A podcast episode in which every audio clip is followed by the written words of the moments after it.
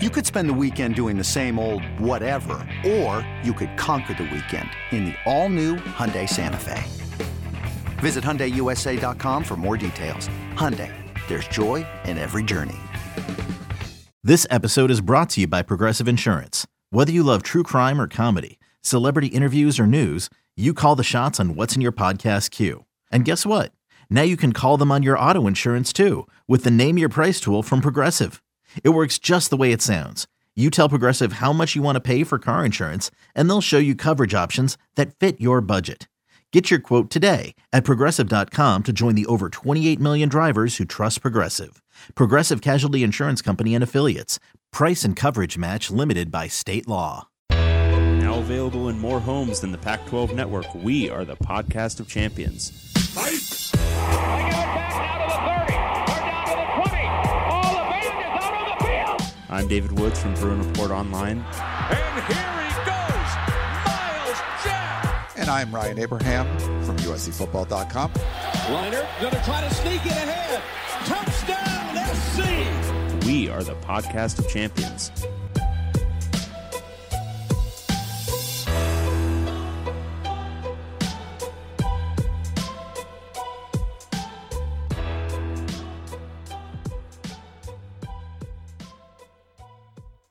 Welcome, everyone, back to the podcast of champions.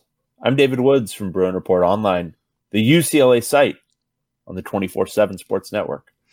And I'm Ryan Abraham from USCFootball.com, the USC site on the 24 7 Sports Network. And together, we make the podcast of champions, talking all things Pac 12 football. We are ready to preview Friday night's game in Las Vegas, the final ever Last one, history, Pac 12 championship game. David and I, if you're listening uh, across the podcasting platforms, thank you for doing that. If you're watching us live or either recorded on YouTube, uh, I am in studio. David is home because he has another vacation to go on or something. I don't know. You what, what are you doing, David? I'm sick. Oh, I have an illness. Uh, it's good. one of those terrible um, children illnesses that uh, parents get, and I'm dealing with stuff. it yeah, I'm dealing with it in the way of uh, all fathers everywhere, which is uh, pretending like I'm dying most of the time. Gotcha. Uh, yeah. That's kind of the way it goes. All right. Um, I'm gonna. So what we're gonna do is see if I can pull up. Yeah, I got up. I got your comments here. So if you guys are are live in the chat, I will be able to put your comments up on the screen. Everything will go kind of normally, except David's remote. That's all. Um, probably not a long show. When we say that, it's always going to be uh, a long show, but I want to, um, yeah, we got to preview this crazy game. Uh, we got a little newsy stuff too, right, David? Um, so I was, I had a question on the podcast, uh, the Peristyle podcast, and I wanted to get your thoughts on this. Uh, Hit me. Yeah. Who they were? I was asked who is going to broadcast all of the Pac-12, the current group of Pac-12 football program spring games? Because I know you're mm. big into the spring game. Correct. Obviously. Because the Pac-12 is going out. Like the Pac-12, and, and I I messaged with uh, Yogi Roth a little bit about this. The Pac-12 is not doing a show from the championship game on Friday. Now they will do stuff like content stuff, like they'll be there, but they're not doing like a pregame show or a postgame show that they're showing on the networks. And I think it was John Canzano reported that was like a budget cut or something or just budget concerns. But going forward, there's still going to be Pac 12 football until all these teams leave, you know, after the summer, the beginning of the fall, whatever it is. Who's going to broadcast the spring games? Do you think would be like, would the ACC network, you know, broadcast Cal's game? Or would can we it just, be? Can we just all stop and recognize that what Ryan is doing here is he's asking about spring games yes. on literally the preview for the Pac 12 title game, like the last one ever. And he has led the show right here and now with what television program, what uh, what news anchors, who will be covering the spring games, those all important spring games. Yes, I knew you would love this. It's In so your sickness. I thought that would be a great way to start the show. It's but so, I had the question. Yeah. Um, I don't know. I mean, I know that the there's been complaints about how limited what the Pac-12 has done this year is, uh, especially with like as basketball starts and um, stand-up spots, pregame shows, all that kind of stuff. They've really cut back. I, I can't imagine it's going to be a Pac-12 operation in the spring, but how that plays out, I mean, I would imagine we're just going to get a, a Ryan. I, I know it's sad, but I imagine we're just going to get a lot less spring football practice coverage. So Yogi told me that they uh, they're contractually obligated to still do so. So that's still part of what they're supposed to do. But I, the thing I'm wondering about, and the uh, talent's going to be gone. Who's going to do it? That's the thing is like how many people. It's it's like you they've kept this together for football, but like you're not even having a. I mean, they have a presence, but they're not having a show at you know the Pac-12 championship game. I mean, just keeping basketball together for the rest of the way. And then once spring comes around, you're like, are they going to have the bodies there? Because everyone, you know, if you're, it's basically a sinking ship. Do you want to be the person that turns the lights out? You know, it, it's just, I don't know. Like, I, I don't know if you'll be able to keep the infrastructure together that long. Like, I think they've done a pretty good job so far, but the closer you get to the end of days, and maybe there'll be some sort of transition where, like, um, Washington State and Oregon State are keeping some semblance of it together to do some production. So I don't know, but that's what I was just curious about. It's more the big picture thing, like that they're not going to be there for the, they're not going to have a show at the championship game for the conference when you have two Heisman Trophy candidates going at it. The winner likely is going to the college football playoff and you're not even going to have like a show like so that's why i was kind of wondering just about like the future of the network and all that you know the spring game yeah. is sort of like a side thing but Wow, how much did it hurt you to say that? Well, a little bit. uh, we do have a uh, super chat. Woohoo! Do I have a? I don't know if I have a. Nice. I'll do that. Oh yeah. Let me put it up here. Uh, Rick, if Chip Kelly can get an extension for mediocrity, uh, then the podcast of champions should get one too. Let's keep the virtual Pac-12 going. I like it. I like it. Um, well, I would just say First of all, uh, there is no information that Chip Kelly has gotten an extension, uh, Rick, and I would thank you not to uh, put that sort of thing out into the universe. Um, but yeah, I mean, we're gonna we're gonna keep this thing riding. I, I think I think we've more or less. I think we're ninety five percent there that we're just gonna cover the diaspora. We're just gonna cover each of the programs wherever they are now, uh, and we'll continue to cover what was, what is, and what forever will be the Pac twelve. Nice. Yeah, no, I think that's the what we got to do. I don't think we can do the two show a week thing, but no. that was tough. Um, but you know, well, we'll see. I mean, I, th- I think it's gonna it's gonna materialize like what we should be doing. Um, I guess we could still cover the spring games, uh, all the 12 teams. But yeah, so but thanks Rick for the super chat. Uh, I appreciate that. Um, there, I, there are. People I don't know. I no one really responded about the meetup, so it doesn't seem like I haven't seen anyone's doing a tailgate or anything, so I don't know what's going on there. Um, but yeah, I, I will be out there, so come say hi. Uh, it's not easy to see people in that stadium because the it's very steep. The press box is kind of up high, but um, programming note for everyone. Uh, not only because I'm at home will you hear airplanes going overhead, but they're also doing major construction next door. Nice. So, you know, we got a lot of ambiance today. There's, I love the ambiance and stuff. Um, there was a few notes that were tweeted out there too that seven of the 12 Pac-12 teams have seven plus wins. That's the highest percentage of all Power Five conferences. So good way to go out final year of the the you know the uh-huh. Pac-12. Uh, and eight of 12 bowl eligible teams. That's the second highest percentage uh, in Power Five. Thank um, you, UCLA. There you go. And I think yeah for the Cal one. Um, I don't believe we know anything more about uh, the Oregon State um, Oregon game, the well, formerly Civil War.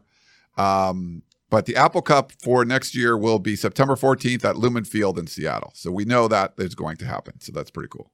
Cool. Um, but I, it sounds like the Oregon State Oregon one will happen. And there's some people. Oh yeah, so there's people um, looking for. Uh, Amy in the chat's looking for tickets. I think Trojan fan is trying to sell a ticket, so he might have bought some for thinking USC would get there. So get in the chat if you want to exchange tickets, and if you're going to do like a tailgate or something, just let me know. Uh, but doesn't sound like anyone's going to be doing that. Okay. Um, I guess we got to preview this game, David. I guess we do. Uh, so it's going to be, I don't know if you guys know this, uh, Friday night in uh, Las Vegas, which is this city about four hour mm. drive from LA in Nevada. I've never mm. been there, so I'm going there for the very first time. Should be a lot of fun. I don't know what they do there. Um, hopefully, there's some nice restaurants or something. David, maybe you could give me some pointers. Something, you... something entertaining to do, something that to pass the time. uh, it's a desert, so yeah, maybe cool a little boring. how cool could it be? The desert, yeah. you know. Uh, uh, but I, am looking forward to my very first time uh, going to Las Vegas. Uh, we have number five, Oregon Ducks, and number three, Washington Huskies. 5 p.m. on ABC. Number five, Oregon, only one loss. Who could that have been to? Uh, playing number three, Washington, undefeated mm. uh, in Las Vegas. But despite that, Ryan, yeah, that's five versus three. You know, Oregon fifth, Washington third. Uh, Washington won the first time these two teams played. Oregon is a nine and a half point favorite. Wait, wait, wait. Hold on a second. Um, the the twelve and O team. Mm-hmm, mm-hmm. Who's at home? Like they're, they're, they get to wear their home jerseys. That makes a difference. So obviously they're they're home and they'll Huge have a home crowd. deal. Uh, right? In this desert town they call Las Vegas, it's a nine and a half point underdog. The yeah. team they already beat like a few weeks back. Correct. Hmm. Uh, this is very interesting. So um, Washington uh, has not beaten a team by more than 10 points since Cal, which was, uh, if you remember, in September. Uh, they have uh, they beat Oregon by three, they beat Arizona by seven, beat ASU by eight, beat Stanford by nine, beat USC by ten. They're the one in double digits, but they haven't been dominating teams. You know who has been dominating teams since losing to Washington? Oregon. Ah. They've been murder stomping teams. But key data point. You ready for a key data point as yes. the uh, the saw goes off in the background? Yes. Oregon beat USC by one point fewer than Washington. Ah, what a extremely data point. important, extremely important data point. Um, look, I, I, think there is a way that a lot of people are predicting this one's going to go, which is that Oregon, which is rolling, will continue to roll. Um, I do think Washington. Uh, something happened to that team. I don't know if Michael Penix is completely healthy. He looks a little bit funky, and he has for several weeks now. Um, but Kalen DeBoer, man. He's got two losses total in his Washington career right now, and none of them this year. Uh, I don't know if they're going to win. I I, I, I kind of doubt it at this point, but nine and a half points. I'm taking Washington. Yeah, I'm along the I'm in the same kind of camp as you when teams are playing like close games and uh Washington's been playing close games. So you can kind of knock them yeah. for not blowing teams out like Oregon's doing, but they're they've done the close game thing and Oregon hasn't for a while and they were the close game they were in, they lost, you know. I I agree. I don't know if Michael Penix is sick, if there is an injury that they're not talking about, and there's sort of like I know he was sick earlier in the season. Is it something like that's continued on? I I don't know. You, you being a sick person, maybe you can relate if you like you know on the same level. You do have the shirt, so maybe that helps you connect. Um, so whatever connection you've had with Michael Penix, uh-huh. or Penix, like you say, uh, and you're going with Washington. I, I that's where my gut was going as well. Like, is there a world that that you know Oregon just blows out Washington because they've been blowing out everybody? Sure. I mean, we like it wouldn't be super shocking, maybe a little bit, but um, you could see that happening. But I just feel like a close game is more likely because it is two heavyweight teams, and even though you know Oregon could be like it could outgain Washington, and but you get a turnover here, and it's just still kind of close. I'm not sure who's going to win, but I feel like nine and a half is just way too many points. That I would just be like, all right. I mean, that seems like a a sucker kind of bet thing where you, you just think they're going to like clobber them. Washington's already won. Um, no, they haven't looked as good, but every game is different, and I could just see these two teams kind of battling it out, and you know, Bo Nix doing Bo Nix things, Michael Penix doing enough, Rome Odunze doing everything he can do, you know, Dillon Johnson getting some some yards. You know, I I just feel like it's going to be close. So to me, I'm going to go with you and, and the same thing and say, all right, nine and a half. I'd feel much more comfortable just sort of like, all right. I mean, I didn't like Washington. Last week, you had Washington covering 15 and a half against the Cougs. Yeah. And I'm just like, I you've seen these games. Like they're going to yeah. be close. And maybe, so I feel like it's going to be the same thing. That it's going to be close. So just give me those points. And, you know, maybe Oregon just goes on some tear and Penix looks terrible. Sure. But I, I feel more comfortable taking the points here. Now, here's the big question. Yeah. Uh, I think either team win and they're in. I, I have heard some people say, you know, what if Alabama wins the title game, and then won't that buoy Texas's case as well? And if both of those are in, and Florida State beats Louisville, um, you know, could there be some shenanigans? And I'm just like, no, not really, because you're talking about two top five teams whose only losses would have been to another top five team. Yeah. Um, and uh, I think uh, who did Texas lose to again? Was it Oklahoma? Oklahoma. Oklahoma. And how's Oklahoma doing these days? Are They're they good. in their big? Are they in the Big Twelve title game? They're not, but no. So it's just. I mean, I think it's narrow. I think you've got for the for the first time really in the playoff era, which is so funny that it's happening the one time that the Pac-12 yeah. actually has elite teams. Um, but for the first time in the playoff era, you actually do have five or six teams who are in some form or facet deserving. Um, so somebody's going to be left out who's going to have a case and would have had a much stronger case in any other year. But I'm having a really, really hard time seeing them doing it to these two elite Pac 12 teams who have lost to no one else but the other playoff contending Pac 12 team. You know what I mean? Yeah. So I think in a situation where Alabama wins, Texas wins, uh, Florida State beats Louisville, I mean, I think it's it's a kind of a surprising thing because Texas beat Alabama, but I think Texas gets left out, um, and the Pac-12 was going to be in. Yeah. Um, Kevin said, "Holy shit! Just got here. Dave looks cleaned up." No, no, uh, I'm just is, sick. This is not the POC I signed up for. Yeah, he's at home. He's not feeling. It's because I'm in I'm in lower def today. He's got a you saw saw going on. His kids are probably yeah. well, kids are at school, right? They're at school. Right. Um, yeah. Nice. No, I'm just here with one completely impacted nostril and one completely open, and that one is open for you, the people.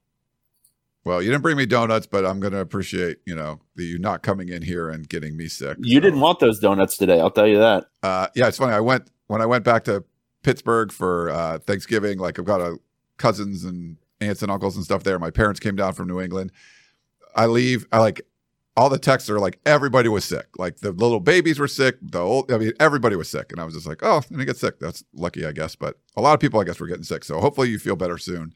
Um, Thank you, Ryan. Yeah, I appreciate you. True friend. The playoff stuff is interesting because I think there's like eight teams up there, and I've listened to a lot of different national podcasts, and there's some that are like the SEC is, you know, if Alabama wins, the SEC is getting two teams in. And there's other people that feel like if Alabama wins, like the SEC could be left out.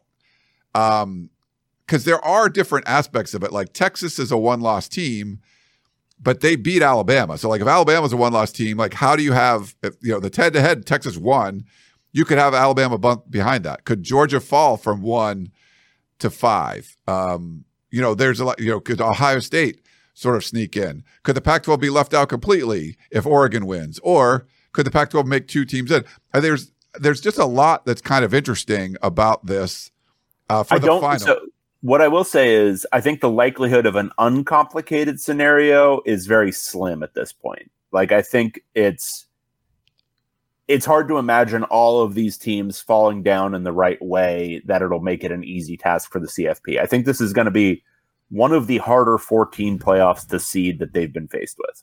Yeah, because there was a lot of chalk this year, and you yeah. can still get, you know, I mean, there's crazy stuff that could happen if Iowa beats Michigan. like what? Yeah. Um, but you know, Michigan's probably in. Louisville can absolutely beat Florida State. Um, yes, because Florida State's like a without a quarterback or something. Yeah, yeah. A lot of people are thinking that one's going to happen. I wouldn't be surprised, but I also wouldn't be surprised if Florida State pulls it out. But then it's also will the committee penalize an undefeated Florida State team because they don't have their starting quarterback? That happens in NCAA tournament seeding a lot of times, yeah. where if a team has a hurt player, uh, it does impact seeding uh, because they're trying to seed the best possible tournament. But how do you do that to an undefeated team? And that's the part where you know it's it's deserving versus you know power rank versus all this other stuff. Um, but I don't think they can do that unless they lose to Louisville. But if they lose to Louisville, they're absolutely out. Um, yeah, Michigan, I think, can afford a loss to Iowa. Frankly, um, I think they could probably afford. They could probably afford a couple of touchdown loss to Iowa because they're so far and away better. And how do you put in Ohio State ahead of them? And they will have made it through the gauntlet of the regular season. I think conference title game, winning it is a nice to have, and it can be that final bit for a resume to make you in. But I have a hard time seeing it being like determinative for knocking an undefeated Michigan out. I think they're in. I think they're the one that's like, uh, unless something absolutely insane happened, like they lose by 42 to Iowa and somebody gets hurt, uh, it's hard to imagine them not in. Everyone else, I think, between Alabama and Georgia, I think it's hard to imagine not that one of those will not be in. I would think uh, at least one. Yeah, you know. But I think the same argument is true for Oregon and Washington. They've been consistently in, you know, in and around the top five all year. Um, this is a game that for me is just a play in game for which one makes it. Yeah. Uh, no, I, I, I kind of feel that, but we just don't. You just don't know, you know. Um, the the committee seems to like Oregon where they are. You know, they're above Ohio State. They like that they've been blowing people out. Um, and the metrics love them. I mean, the metrics are really. I mean, I think they're fourth in the SP Plus now. If they put a beating on Washington, or even just beat them narrowly, I think it's going to be um, merely firming up their case.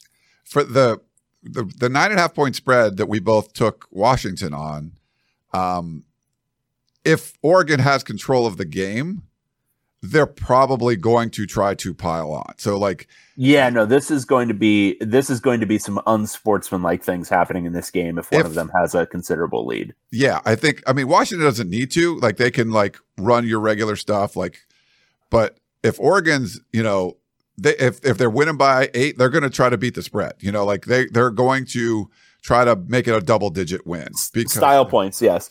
And the thing is, Dan Lanning, um, I know he's gotten knocked the last two times if they've played Washington for like the aggression on fourth down, but if he hits a couple of those, like if if if the worm turns a little bit and those plays that have gone against them go for them a little bit, it could get that ugly. Like that's why the spread is nine and a half points. I think Oregon, you know, I mean, I, look, I, I I love Kalen DeBoer. I've made that very clear on the show. Oregon's a more talented team. They've got more talent on both sides of the ball. Yeah. Um, and they haven't hit the roadblocks that Washington has. If you know Dan Lanning's going to be aggressive, they're not going to uh, you know back away from that. Certainly, they could go 0 for 3 or 0 for 4 on fourth downs like they did against Washington, and those could all be critical plays. But it's more likely that they start hitting some of those, and yeah. then uh, the uh, the the. It'd be more fun if they didn't. If it just like happened again. if it just like, keeps happening, that like he's he's great at this. It's awesome in every other game except against Washington. Down Washington by two. Not, they cannot go to fourth down. Down um, by two, you could kick a field goal, fourth and one. No, let's go for it. And like, don't get like that would definitely yeah. be more fun. Like, just, all I know is this is super fun. Uh, having these two teams as the last ever Pac-12 title game is super super fun, and they're both ascendant right now. I mean, you've yeah. got Washington with a true elite elite head coach, uh, and you've got uh, Oregon with to, for my money, one of the best coaches in the country, Dan Lanning. What he does aggression wise, they've got so much talent. The the two the, these two uh, programs um, going head to head again this season is it's a perfect capper for the Pac-12. Um, yeah. And you know, I, I think for many of us, we would rather continue to see this going forward, and we will in a certain form in the Big Ten. But to end it all with this game, I think, is uh, just about perfect um, for especially considering who have been the powers in the modern era of the Pac-12. Who and it's been, you know, Washington had that run with Petersen, and then Oregon's been the consistent one. Um, those two going head to head right here is really cool. Yeah, Uh, Nicholas says, uh, so anyone with a shirt can relate to Penix? uh, no, you have to be a host of a Pac 12 podcast. And you got to be sick right now. And then sick at home. And then you can definitely uh, relate. Uh, Clint uh, says that um, crazy things can still happen. Uh, Washington loses, drops out of the top four, and then Oregon remains at five, getting leapfrogged. That's yeah, I guess Clint. Clint. Yes, that's still technically possible, but I'm I'm arguing that that won't happen. I, I'm I'm arguing that Oregon beating Washington will vault them into the top four, and I think this is just kind of a um look, the, the committee's job is to create drama, and I don't even think that's necessarily needed this year because there's going to be drama. Um, yes. But Texas has a worse loss. They've lost to Oklahoma. And I know in the past, the committee hasn't really cared about who you lost to, it's who you beat. But this year, it's going to matter because UW and Oregon will have only lost to each other. They will have only lost to another top five team. Oklahoma is not a top five team. Texas, you're out. Sorry. Um, and once you do that, it's going to be Pac 12 winner, SEC winner, probably Florida State if they win. And if not, Texas, great, you're in. Uh, and then Michigan. And it'll be as simple as that. Okay, what what is your what do you make of so the argument that the SEC gets left out is that Alabama wins. Uh-huh. Maybe they win big over Georgia, but I don't know. Just they win. So they're the SEC champion. Yep. Do you put Georgia in ahead of them? But if Texas wins, they have the head to head. So your two one loss teams, Texas beat Alabama in Tuscaloosa. Like, could you leave out, could you put Alabama in if Texas isn't in? You know, and that would like knock other people down too. yeah, know? of course you can. Even though Texas beat Alabama and they both have one loss. I mean, this is like, oh, can you put Oregon in in 2014? They lost to Arizona. Should Arizona be in? Like it's no, but no. Arizona didn't have one loss. Like they have the pretty much the same resume, but they beat them.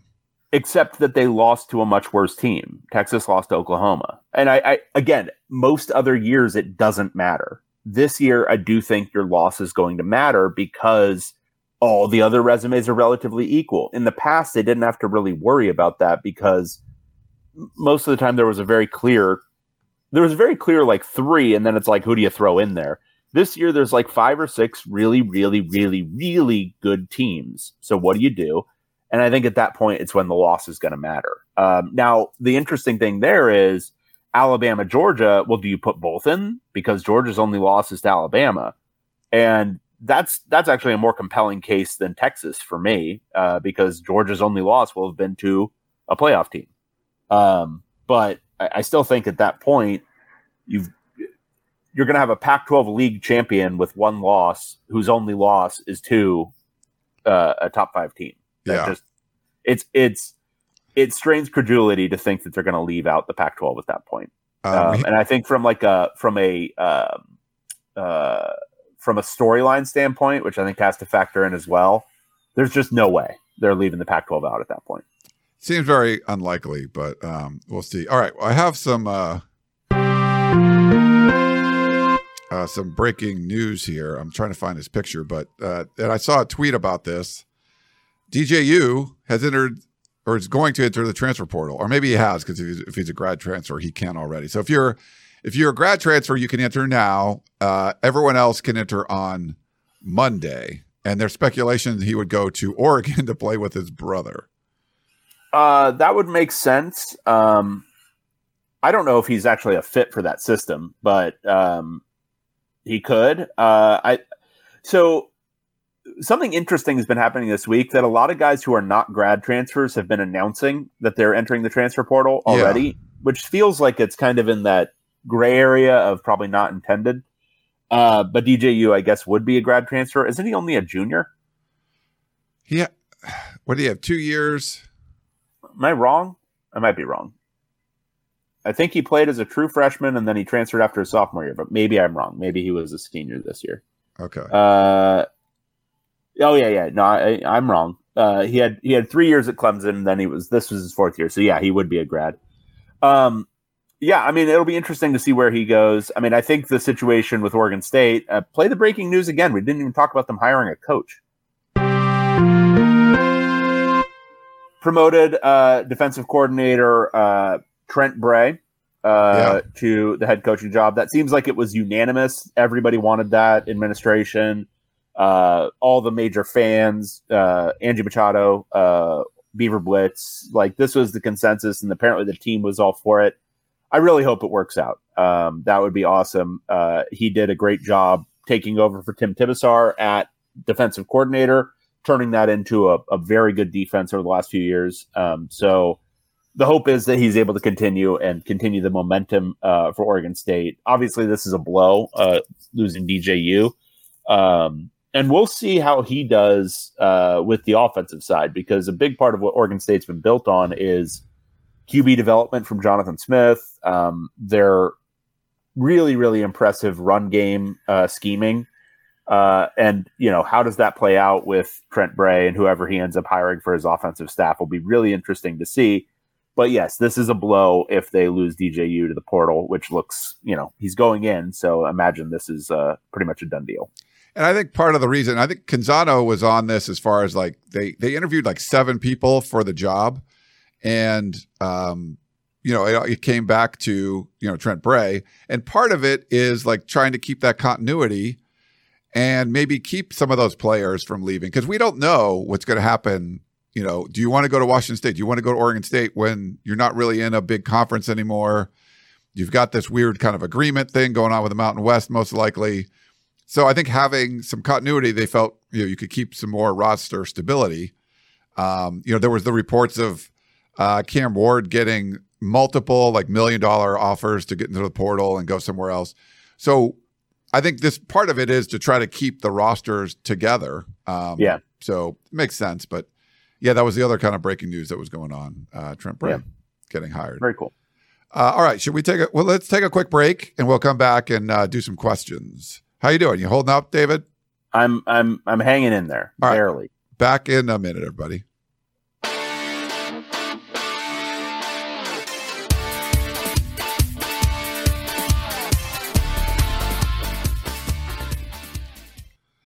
When you need mealtime inspiration, it's worth shopping Kroger, where you'll find over 30,000 mouthwatering choices that excite your inner foodie. And no matter what tasty choice you make, you'll enjoy our everyday low prices, plus extra ways to save, like digital coupons worth over $600 each week. You can also save up to $1 off per gallon at the pump with fuel points. More savings and more inspiring flavors make shopping Kroger worth it every time. Kroger, fresh for everyone. Fuel restrictions apply. Hey, it's Kaley Cuoco for Priceline. Ready to go to your happy place for a happy price? Well, why didn't you say so? Just download the Priceline app right now and save up to 60% on hotels. So, whether it's Cousin Kevin's Kazoo concert in Kansas City, go Kevin, or Becky's Bachelorette Bash in Bermuda, you never have to miss a trip ever again. So, download the Priceline app today. Your savings are waiting. Go to your happy place for a happy price. Go to your happy price, Priceline. All right, we're back here on the podcast of champions. Um, we got a voicemail from a buddy Perk. Here you go. What's up, guys? It's Perk.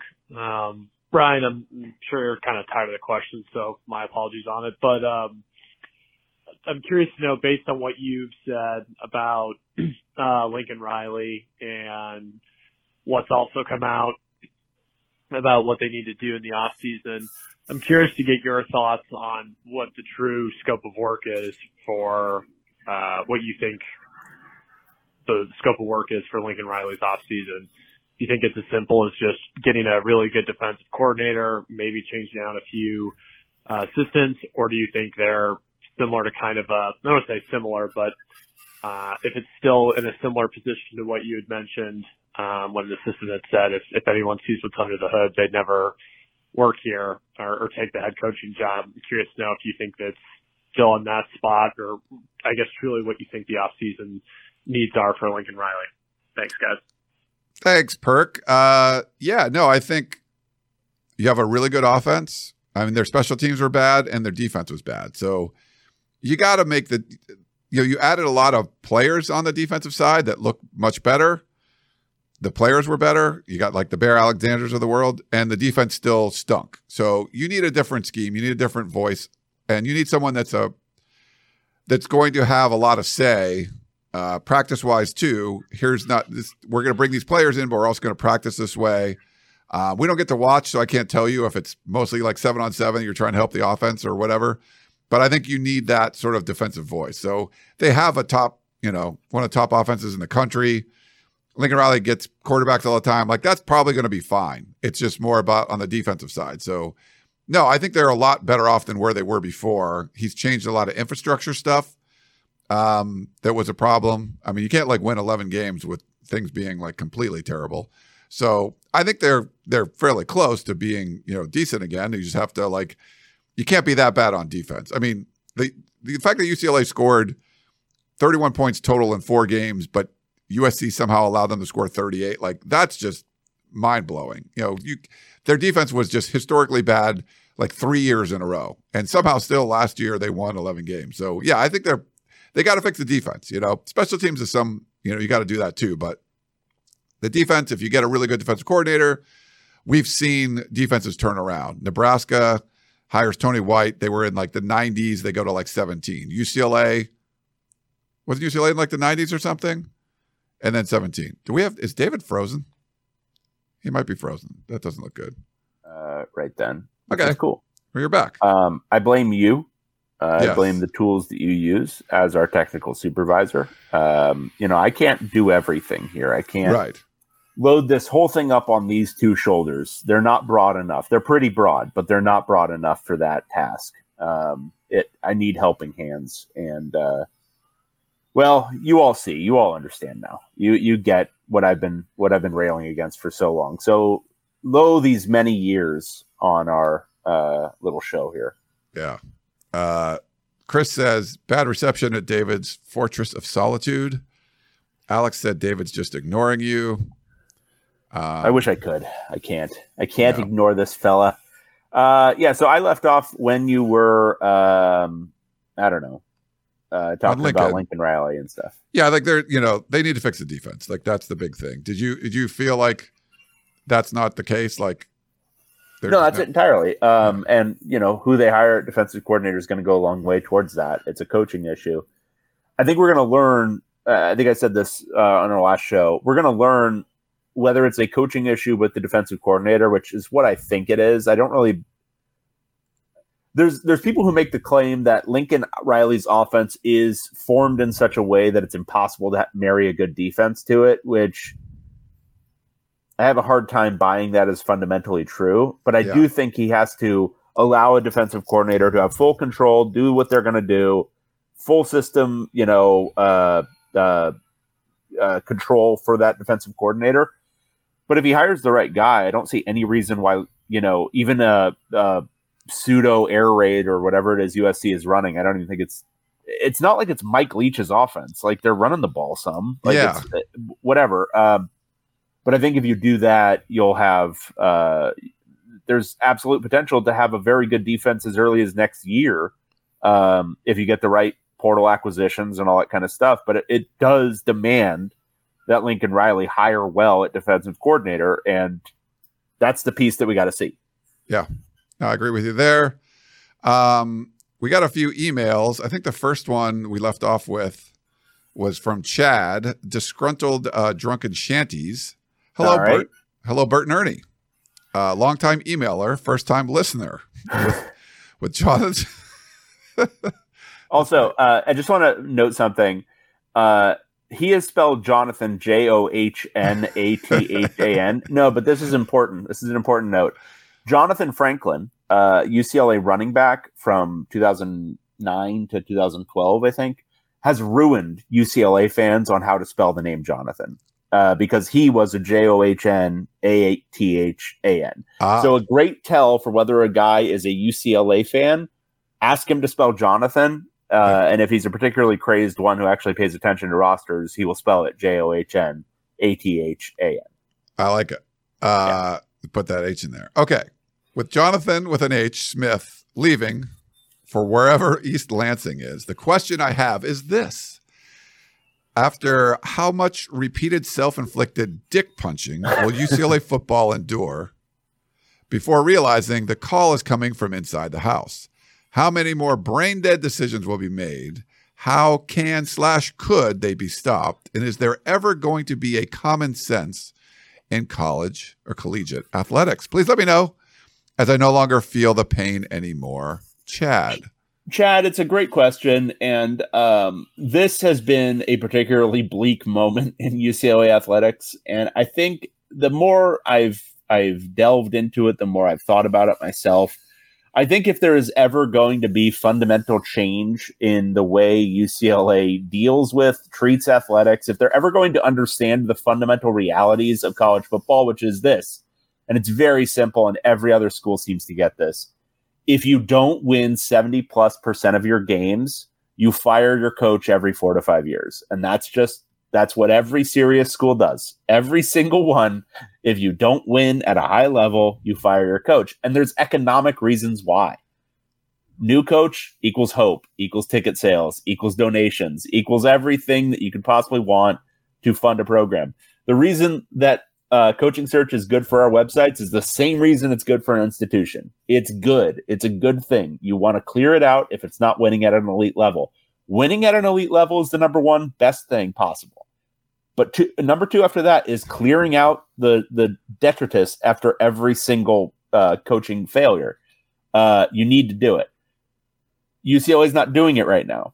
So the more I think about it, and the longer I go with following and covering UCLA football, is it has to start at the very very top. Uh, UCLA at the presidential chancellor level at UCLA uh, they're going to be hiring a new chancellor next year. I think it's very important that that person uh, understand not the the you know he doesn't need to know he doesn't even know need to know what a first down is. I don't really care. He needs to understand the or she sorry uh, needs to understand the economic realities of college sports. Needs to understand that this you, you cannot just maintain mediocrity in perpetuity. That is not the end goal the end goal is to not get everyone fat and happy with eight and four seasons. It's it's never the goal. It is the goal to be either very good or constantly churning new coaches, um, because that's how you continue uh, the apparatus. That's how you continue the money flowing in, uh, and everybody needs to get on board with that.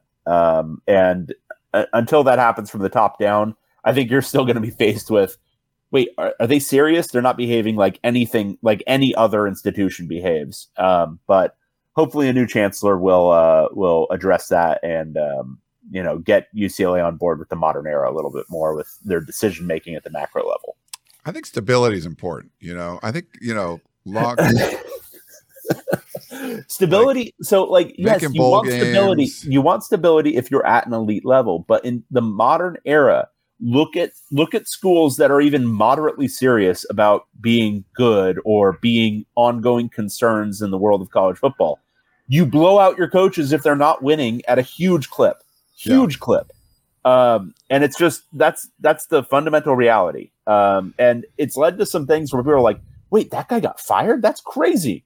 And it's like, "Oh, that wouldn't have happened in 1980." Yeah, you know why? Because the economics were different in 1980 you weren't paying coaches like eight million dollars a year, and um, you know the the turnover in donors and all that kind of stuff. Donor importance has become such a such a bigger factor with NIL, with everything involved in the programs, uh, with how you have to turn over your facilities, with how you have to fund recruiting at just like a basic level beyond NIL. It's all changed, and the economic realities are if you want a continuous flow of money from donors, from season ticket sales, from all that kind of stuff, you either need to win at an elite level or fire coaches at a really aggressive clip. And until you do that, you're not going to be a serious school. Yeah.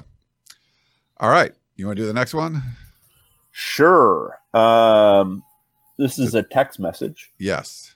Uh, from unknown. Uh, my vote for the best recent Christmas movie is, quote, Better Watch Out. It's wonderfully twisted, and after the exhausting Black Friday marketing blitz and the first few days of cannibalistic consumer siege behavior, Warped and Wicked is what I really want from a Christmas movie.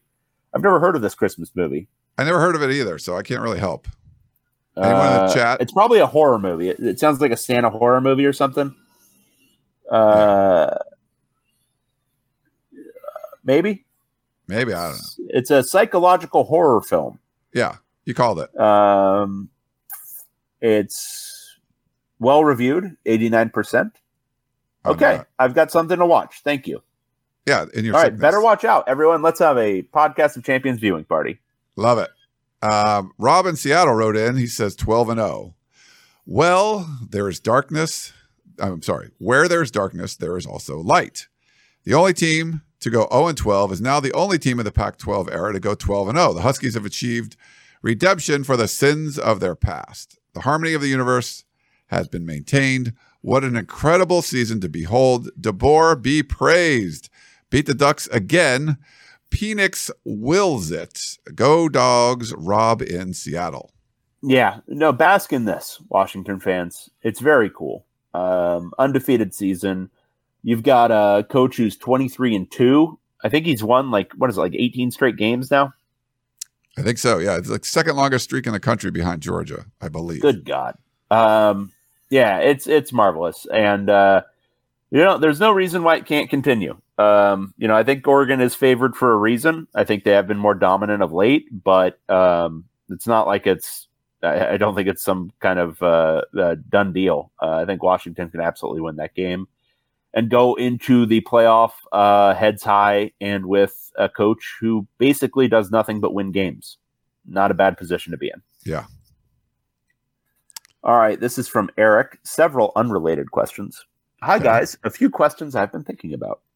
One, recently I've seen some Twitter posts on what happened to the players who left Colorado after Coach Prime was hired, and this took me down a bit of a rabbit hole.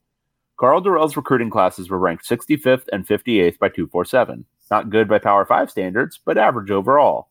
It would seem to take some doing to turn the 65th best recruiting class into the 125th best team in the country in the 2022 season. How was Carl Dorrell so good at running off his best players and making everyone else on his roster worse? so I do want to I do want to note something. 65th and 58th by Power 5 standards is absolutely horrible. It's not that yeah. it's not good and it's not average. It's horrible.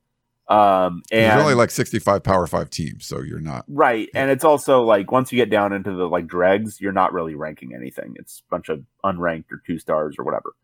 Um, Fair, but but most importantly, uh, it's the schedule you play. Then you're playing a schedule that's a Power Five schedule with 65th ranked recruiting classes.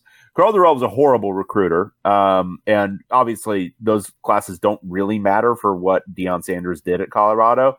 I don't I don't necessarily dispute that what he did was like borderline necessary. I think there's probably some, uh, in addition to trimming the fat, they probably cut out some meat, uh, particularly on the lines. But I honestly don't know how good any of those guys would have been. Um, I think the grand experiment of of uh, leaning on the transfer portal, though, comes with a really um, it's a significant drawback that I wasn't really considering when he was doing it, which is uh, those guys that you bring in had better be good because they can't go anywhere. Right? You can't if you're a new head coach, you can, you know, blow out your roster and cut a bunch of guys, and that's totally fine. And you can bring in a bunch of transfers. But those transfers get a one-time transfer. Uh, they don't get another one unless they're grad transfers. So getting them out of there if they're not good enough, you know, as he said, he was going to try to get new guys in on the offensive line. Good luck, man. Uh, most of your roster can't leave. Um, so there's some, I don't know, there there's some interesting stuff I think in Colorado's immediate future here. Um, and I don't buy the like, oh, the recruiting is dead in the water, like some people have been trying to say on uh, uh, on Twitter the last couple of days, but uh, they've got some things to figure out because sure. I don't think it's going to be, it's not going to be super easy to get. I mean, he was talking about getting an entirely new offensive line. Maybe they need four new starters, but uh, that's not easy to get in the transfer portal. Um, linemen are tough. Linemen are tough, and I think there was a fast. lot of a lot of people were saying this year building a transfer portal offensive line is a dire proposition. You just can't and this is from like a developmental angle. Um, the best offensive lines are built from the ground up. You yeah. start, you know, with the guys and you build them through your strength program and all that kind of stuff. I don't know if they're going to be able to do it. Um, and I think he might need to kind of recalibrate a little bit now that, you know, a base has been set and it's four and eight and it's not the worst thing in the world. Uh, but now I think recalibrating with high school recruiting, especially you know, this class it's already pretty late, but recalibrating with how you recruit high school for the classes going forward, I think is probably the move. Um, you know, some people have started to say, "Hey, is building through the transfer portal even ideal uh, as a team wide thing?" Um, and I think the studies on that are going to be really interesting over the next couple of years. But uh, Colorado's got some. Uh, they've got a kind of a roads diverged thing coming up where they've got to decide what kind of program they're going to be uh, over the next couple of years with how they recruit high school. Yeah. Uh, on a similar note, number two, I remember a time when Cal had pretty good football teams under Jeff Tedford and pretty good basketball teams under Cuonzo Martin. Now, literally, no sport that people care even remotely about football, baseball, volleyball, and men's and women's basketball and soccer is better than average. What happened to that athletic department? I can't uh, tell you. I don't know, but that's bad leadership, uh, and they were hilariously in debt for a really long time. Probably shouldn't have fired Jeff Tedford. Maybe I know it was kind of tanking there at the end, but um, he was the best thing that ever happened to their football program. Um, and he's continued to be an excellent coach since. So that was yeah. maybe a mistake in retrospect. Um, but I don't know the full details whether there was some you know program issues or what. But uh, you know, just looking at it from my angle, I think that was probably a mistake. But I think it's a lot of it's bad leadership, and um, you know they've carried a ton of athletic department debt. You know there was cutting teams that was going on or attempting to go on for a while. So um, they've just had a lot of, uh, I think, financial issues and bad leadership, and um, hopefully they can get out from under it. But I don't know that there's going to be any solutions found in the ACC. Yeah, I think the the whole landscape of college athletics has changed too, and some schools are, you know, they they kind of just well, this is the way we've been doing it, and you have to kind of do it differently. Uh, in yeah. on, on most sports, and if you're not, if you're not adapting the, to the change, you're going to get left behind. I think that could be part of what happened with Cal. Absolutely. Three, a lot of Oregon State fans seem to be complaining about Jonathan Smith leaving for Michigan State as if he led them on. Did he make some comments about how he was staying? If not, I don't see how you can fault the guy for leaving, given that the program is facing potential G5 irrelevance. I don't. So my my take on it is people are getting on him for basically doing the like, I'm not going to lie to you, um, and then some mealy mouth bullshit where he didn't actually say what he was intending to do but doing all of that the week of the Civil War um, and not waiting until after the game, not just no commenting it until the after the game, uh, because he gave an interview to Canzano and it started to leak out earlier, and it just seems like he wasn't actually being that circumspect with what he was doing.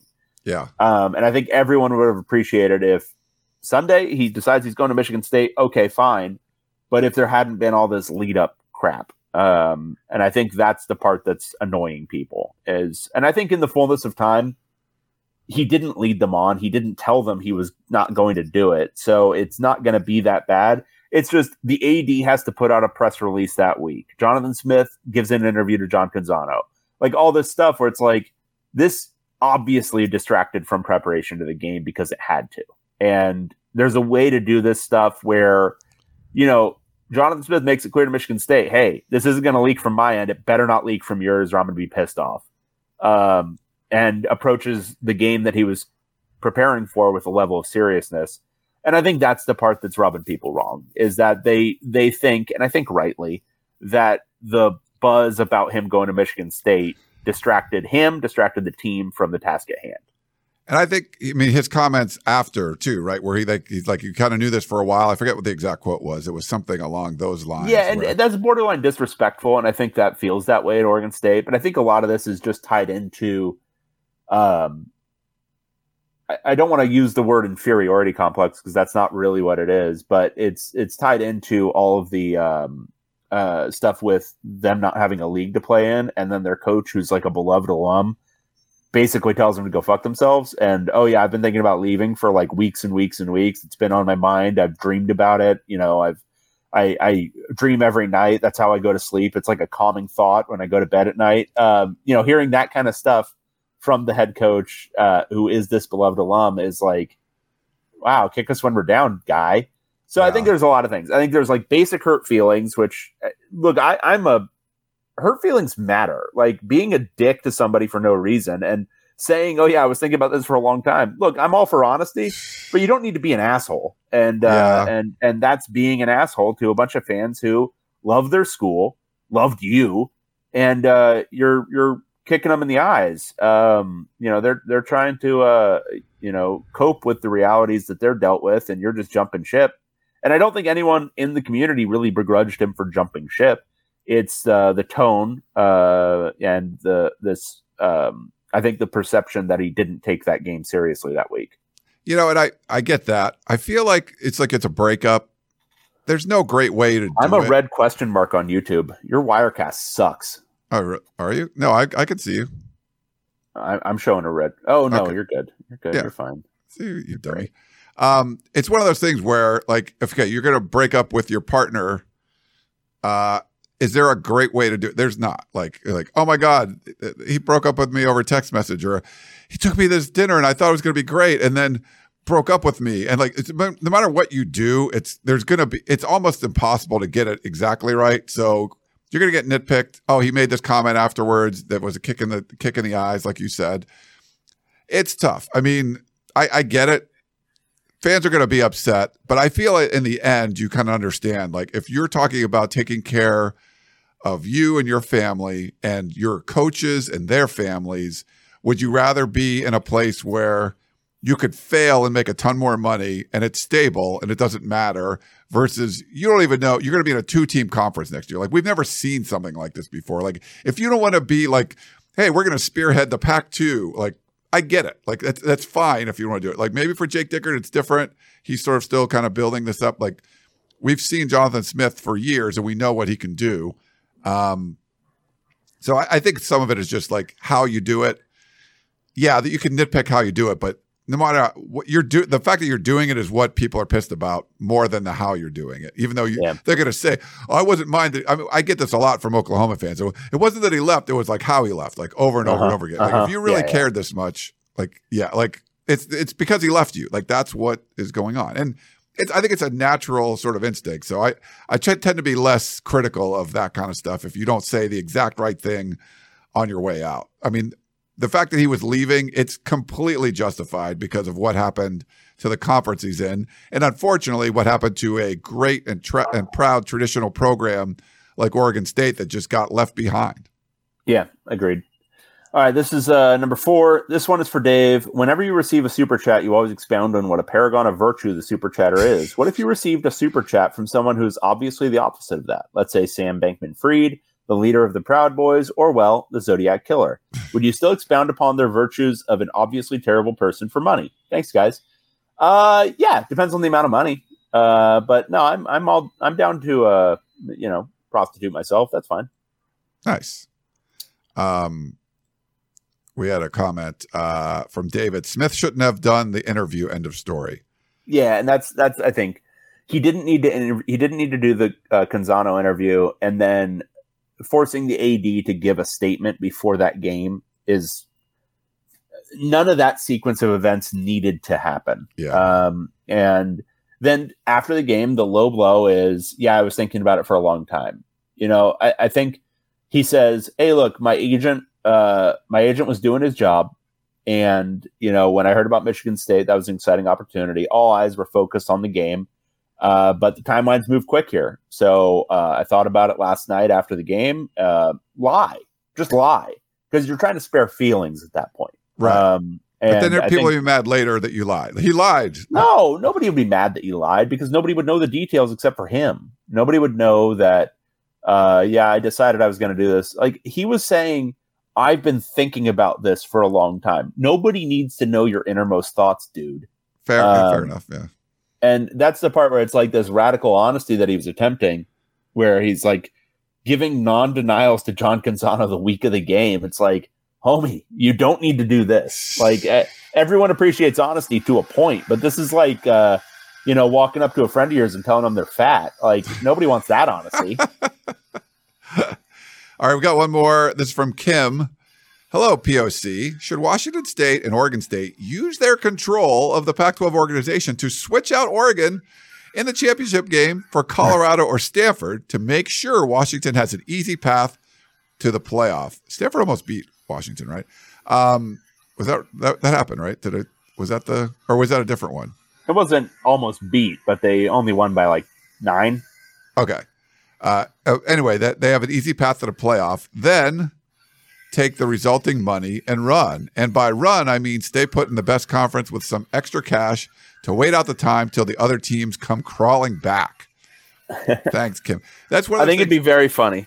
Time is on your side. Where like if you're going to keep playing on the West Coast, like how I, I feel like the first to break they'll be like the one you know like if you're trying to like uh interrogate someone and you're like a in a police station and there's like a whole group of like teenagers or something and you could see the one that's like fidgety and not like okay that one's going to break first. Let's pull them in and and say yeah, yeah we're going to call your parents and have them on the way and have them break. Cal and stanford would be the first to break like having to go all the way across the country not getting paid that much money to do so not getting a full share and all of those Olympic sports and non-revenue sports. I feel like those at some point they'd be like, all right, we can't do this anymore. Like that to me, they would be the first to break. So if you're Oregon State and Washington State, there's one thing you have, like sort of as like we're in the right as far as like what should be happening. So maybe people kind of realize that at some point and come back. Yeah. Yeah. Does that make sense? I like it. I love it. Um, who, uh, more uh, of it. Oregon, I mean, uh, Cal and uh, Stanford, the first to kind of break, like to go we can't send our water polo team to uh, Florida all the time. I don't know. Are they signed into that ACC deal that's expiring in like 2036 now? Is it? Maybe they are. Yeah, I don't know, but there might be a way to like. But the deal is about football and like basketball, probably a little bit. I would think, like if if people came up with a solution for the other sports, the the, the ACC network or the ESPN would not care. They're like, yeah, go ahead, play play your other sports that we don't care about that we don't broadcast on the West Coast. You don't have to be part of the ACC for that, but for football, you have to be. Yeah, maybe I don't know. Maybe. All right. Uh, well, that's going to wrap things up. I am heading to Vegas a little bit later on, so I'm very excited about that. My first time in uh, what yeah. do they call it? Is it Sunshine City or the like, City of Joy? Virtue? Ha- oh no, no, it's the happiest place on earth. I think that's the slogan, right? The Windy Apple. I don't know what it is. yeah, it's, it's, it's, the city that uh, never sleeps. City no, I think they sleep up. a lot. They go to bed early. I believe. Yeah, they probably go to like, bed really early there. Because this is a desert. What are you going to do at night? Do right, they even have electricity there? Certainly not like well lit, right? Yeah. Uh, it's supposed to be Utah, isn't it? A dry state it's right next to Utah, right? You can drive yeah. from Salt Lake City and uh, maybe you go. Maybe they have to bring their booze in from like Salt Lake. City. I've heard reports that a lot of it was founded by Mormons, so it's got to be a dry state, right? Dry city. Yeah. Uh, no? Oh, so, so Amy says it's the happiest place on earth. I'm here. So uh, apparently, it's very happy there. All right. Mm. Well, I'm looking mm. forward to uh, checking it out. Um, send me a tweet or something if you are going to meet up. You have like a tailgate or something. I don't really have any plans for that. Um, I'll be there, and I'm covering a game on Saturday, USC Gonzaga basketball game. David, is USC going to get blown out? Is Gonzaga like really good? No, they're not really good. No, they're not really good this year. Oh, okay. They're uh, good. Um, I don't think it'll be a blowout. Okay, like USC could win. All right. Well, we'll see. Is Pac-12 basketball good? Like UCLA good? Uh, no, Arizona no. good. Uh, so Arizona's really good. Uh, the Pac-12's reputation as an elite basketball conference this year uh, has not has not withstood the test of November. Um, right now in KenPom, which is like the SP Plus but for basketball, yeah. there is one Pac-12 team in the top 25, uh, two in the top 30. USC uh, rounding in at number 30. Um, but no, Colorado, which was supposed to be really good, has has taken a couple of losses um, to Florida State and Colorado State, and the back end of the conference has taken some horrific losses. So, gotcha. Well, I, yeah. I I was there in Vegas for. I'm sorry. Yeah, I guess I was there like a couple weeks ago. Maybe wow, this is my second time. Um, yeah. But when Colorado beat, uh, they beat somebody good, I think, or they beat Georgia. They, they were like a good football team, not a good uh, basketball team. Um, but George Kliavkoff was actually there, like courtside. Someone yeah. said because you're sick, who's you're not going to be able to give away the uh, Pac-12 championship trophy. Sad. Yeah. Will it be Kliavkoff? Is uh is George going to do it? That'd be awesome. The first football game he attends this year is the title game. I, yeah, I don't, I don't know. I'll I'll, I'll report back and see. Um, I'm bummed you're not going to be there, but I should have a lot of fun because uh, it's Vegas and you go to bed early and you know work out. You'll get a lot of sleep. Um, you'll be rested. Uh, you're gonna feel good, um, good and good about yourself and all the decisions you make. all the decisions you'll wake up in the morning and you'll think, "Wow, I made so many good choices last night." I feel great. I don't feel an ounce of regret for any of them, and I remember them all extremely clearly. Nice.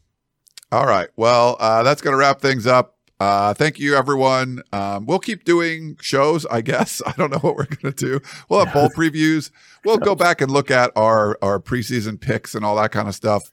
Yeah, um, yeah. It'll be all regular up until we get to like mid January, and then things are going to get weird and wonky, everybody. Um, I think what we're going to try to do is figure out a structure for um, the off season uh, that makes sense. Uh, I think it can basically follow along the same path. I would like to do a series with the site pubs about their respective schools and how they think they fit in their new conferences. If you remember back several years, we did a long series on the structural like um, strengths and weaknesses of the different schools reevaluating that now in the context of their new conferences, I think could be really fun. So we'll try to do something like that. We'll see if we can get all the schools on board with doing something like that. Um, it could be like a once a week thing where we talk to, you know, yeah, do a deep dive on week. each school. Yeah, yeah, and just get them on as a guest and, uh, and it, you know, it'll really be the first time we can kind of do video with them. Like yeah. we haven't done really that. Um, we've done like voicemails and stuff, but you know, get in like you, me, and Adam, Adam Munsterteiger, like you know, breaking down yeah. like you know Colorado's meteoric rise and then um, p- complete collapse and uh, destruction uh, yeah. later in the season. So all that will be kind of fun. Um, all right. Well, uh, good stuff, David. Hope you feel better, and I'll, I'll report back from uh, this city in the desert. Um, I think it was funded by or like uh, founded by a lot of Italian families that came there. That's, yeah, that's what I a lot heard. of a lot of Italian families um, played a prominent role in, in those. in the, I think in the large buildings there, you know, the big ones. They, they, they, they were like they probably were construction workers or something. They built probably some sort of yeah, some sort of blue collar uh, work ethic uh, yeah. involved with trash they, uh, removal built, or things yeah. like that. Yeah, sanitation work, sanitation. All right imports and exports of olive oil. Um, yes. Yeah. Good stuff. All right. Well, that's David David Woods. I'm Ryan Abraham. Hope you guys enjoyed the show, and we will talk to you next time. Bye.